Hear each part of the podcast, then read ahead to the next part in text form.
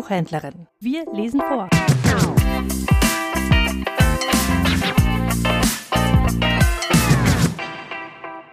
Warum das Meerwasser salzig ist. Ein japanisches Volksmärchen. Vor langer, langer Zeit, vor ganz langer Zeit, lebte einmal an irgendeinem Platz zwei Brüder. Der ältere Bruder war ein reicher Mann, der jüngere war sehr arm. Einmal am Altjahresabend hatte der Arme nichts im Haus, um die Reisopfergabe für den Neujahrstag zu bereiten. Da ging er zum Haus des Bruders und bat ihn um einen Schuh Reis zu leihen. Dieser aber schlug dem Arm seine Bitte ab. Da er nun traurig nach Hause zurückkehrte, traf er auf einsamen Bergpfade einen Greis mit schneeweißem Bart, der dort Brennholz sammelte. Der Geist fragte den Arm, wohin er gehe, und dieser antwortete ihm Heute am Altjahresabend wollte ich dem Schutzgott des Jahres etwas Reis zum Opfer bringen. Da meine Hoffnung, solchen zu erhalten, fehlgeschlagen ist, so gehe ich nun mit leeren Händen zum Tempel. Da sprach der Greis zu ihm Wenn du in so großer Sorge um das Opfer bist, so wird dir dies hier vielleicht von Nutzen sein. Damit gab er ihm einen kleinen Gerstenkuchen. Nimm diesen Kuchen und geh damit zu dem kleinen Tempel dort in jenem Hain.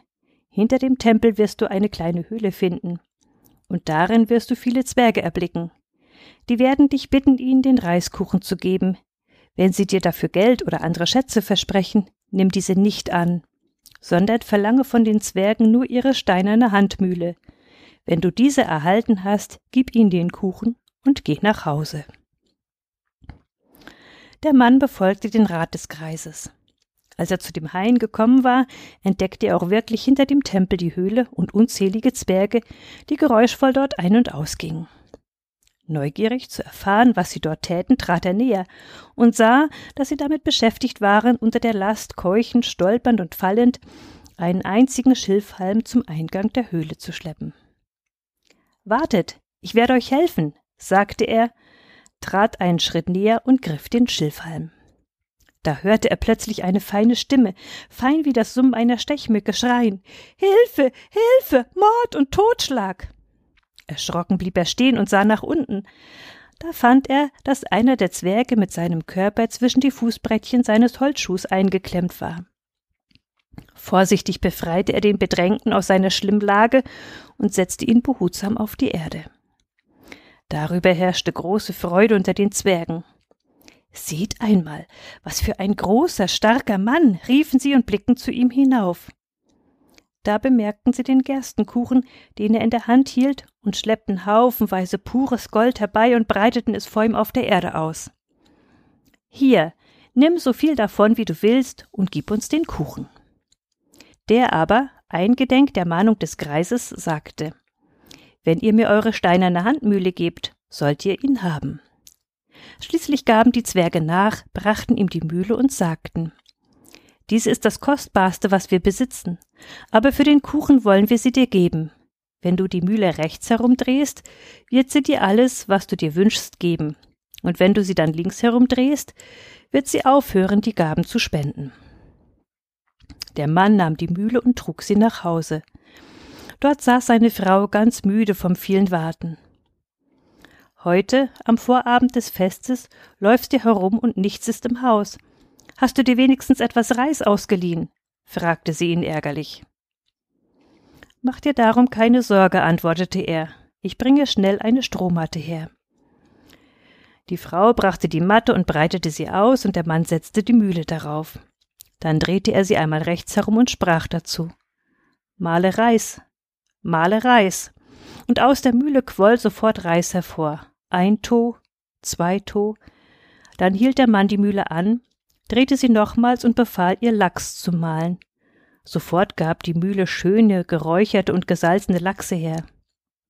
Dann ließ sie der Mann noch alle möglichen anderen Dinge, die das Ehepaar nötig hatte, mahlen, und schließlich gingen beide froh über diesen glückhaften Jahresabschluss schlafen. Als der Mann am Neujahrsmorgen erwachte, sagte er Nun, da ich über Nacht so schnell ein reicher Mann geworden bin, habe ich keine Lust mehr in einer so armseligen Mietsbaracke zu wohnen. Er holte also die Mühle wieder hervor und ließ sie tüchtig mahlen. Ein prächtiges Haus, ein Warenpalast mit einer Front fünf Kennen breit, ein Speicher mit einer drei Kennen breiten Front, eine Scheune und ein Stall. Dann sieben starke, schöne Pferde, Lebensmittel, Neujahrskuchen und Reiswein. Nachdem ihm die Mühle alle diese schönen Dinge beschert hatte, lud er alle Bekannten und Verwandten von nah und fern ein, seinen über Nacht entstandenen Wohlstand bei einem Festgelage zu feiern. Erstaunt kamen die Nachbarn zu diesem Fest, das alles bisher Dagewesen in den Schatten stellte. Auch der Bruder, der ihm noch am Abend vorher seine Bitte um einen Schuh Reis abgeschlagen hatte, erschien, um an dem Mahl teilzunehmen. Er wunderte sich am meisten von allen Erschienenen. Wie ist das nur möglich, dass er plötzlich so reich geworden ist? dachte er fortwährend. Das ist sonderbar. Höchst sonderbar. Und er beschloss gut aufzupassen, ob er den Grund dieses schnellen Wohlstandes entdecken könne. Als das Fest nun zu Ende war und die Gäste sich anschickten, das Haus zu verlassen, gedachte der Gastgeber jedem einen Kuchen zum Abschiedsgeschenk mitzugeben. Da bemerkte der geizige Bruder, dass er in eine Ecke ging, sich dort an eine Handmühle zu schaffen machte und dabei die Worte Male Kuchen, male Kuchen vor sich hinsprach. Aha, dachte er, sicher ist es diese Mühle, durch die er so reich geworden ist, und ging mit den anderen nach Hause. Als dann am späten Abend der jüngere Bruder und seine Frau schlafen gegangen waren, schlich sich der ältere heimlich in das Haus und stahl die Mühle, ohne dass das schlafende Ehepaar etwas davon bemerkte. Auch von den neben der Mühle liegenden Kuchen nahm er so viel wie er tragen konnte und ging dann mit seiner Beute hinunter zum Strand. Dort fand er einen kleinen Kahn, stellte die Mühle hinein, löste den Kahn vom Ufer und fuhr hinaus auf die hohe See in der Absicht, auf irgendeiner Insel zu landen um dort durch die Zauberkraft der Mühle für sich allein das Leben eines reichen Mannes führen zu können. Unterwegs bekam er Hunger, und um diesen zu stillen, aß er von den gestohlenen Kuchen. Die übergroße Süßigkeit der Kuchen verursachte in ihm den Wunsch nach salziger Speise. Da er aber außer den Kuchen keine anderen Lebensmittel mitgenommen hatte, so beschloss er sich zunächst durch die Kraft der Mühle Salz zu beschaffen. Er drehte also die Mühle und sprach dazu Male Salz, male Salz. Und sofort quoll Salz zwischen den Mühlsteinen hervor, mehr und immer mehr. Schließlich war der ganze Kahn damit angefüllt, und der Salzstrom wollte immer noch nicht versiegen. Vergebens versuchte er die Mühle anzuhalten, da er aber das Geheimnis, dass man die Mühle dazu links herumdrehen musste, nicht kannte, so gelang es ihm nicht. Zuletzt sank der Kahn durch die Last des immer mehr hervorströmenden Salzes, und mit ihm verschwanden der diebische Bruder und die Zaubermühle in den Fluten.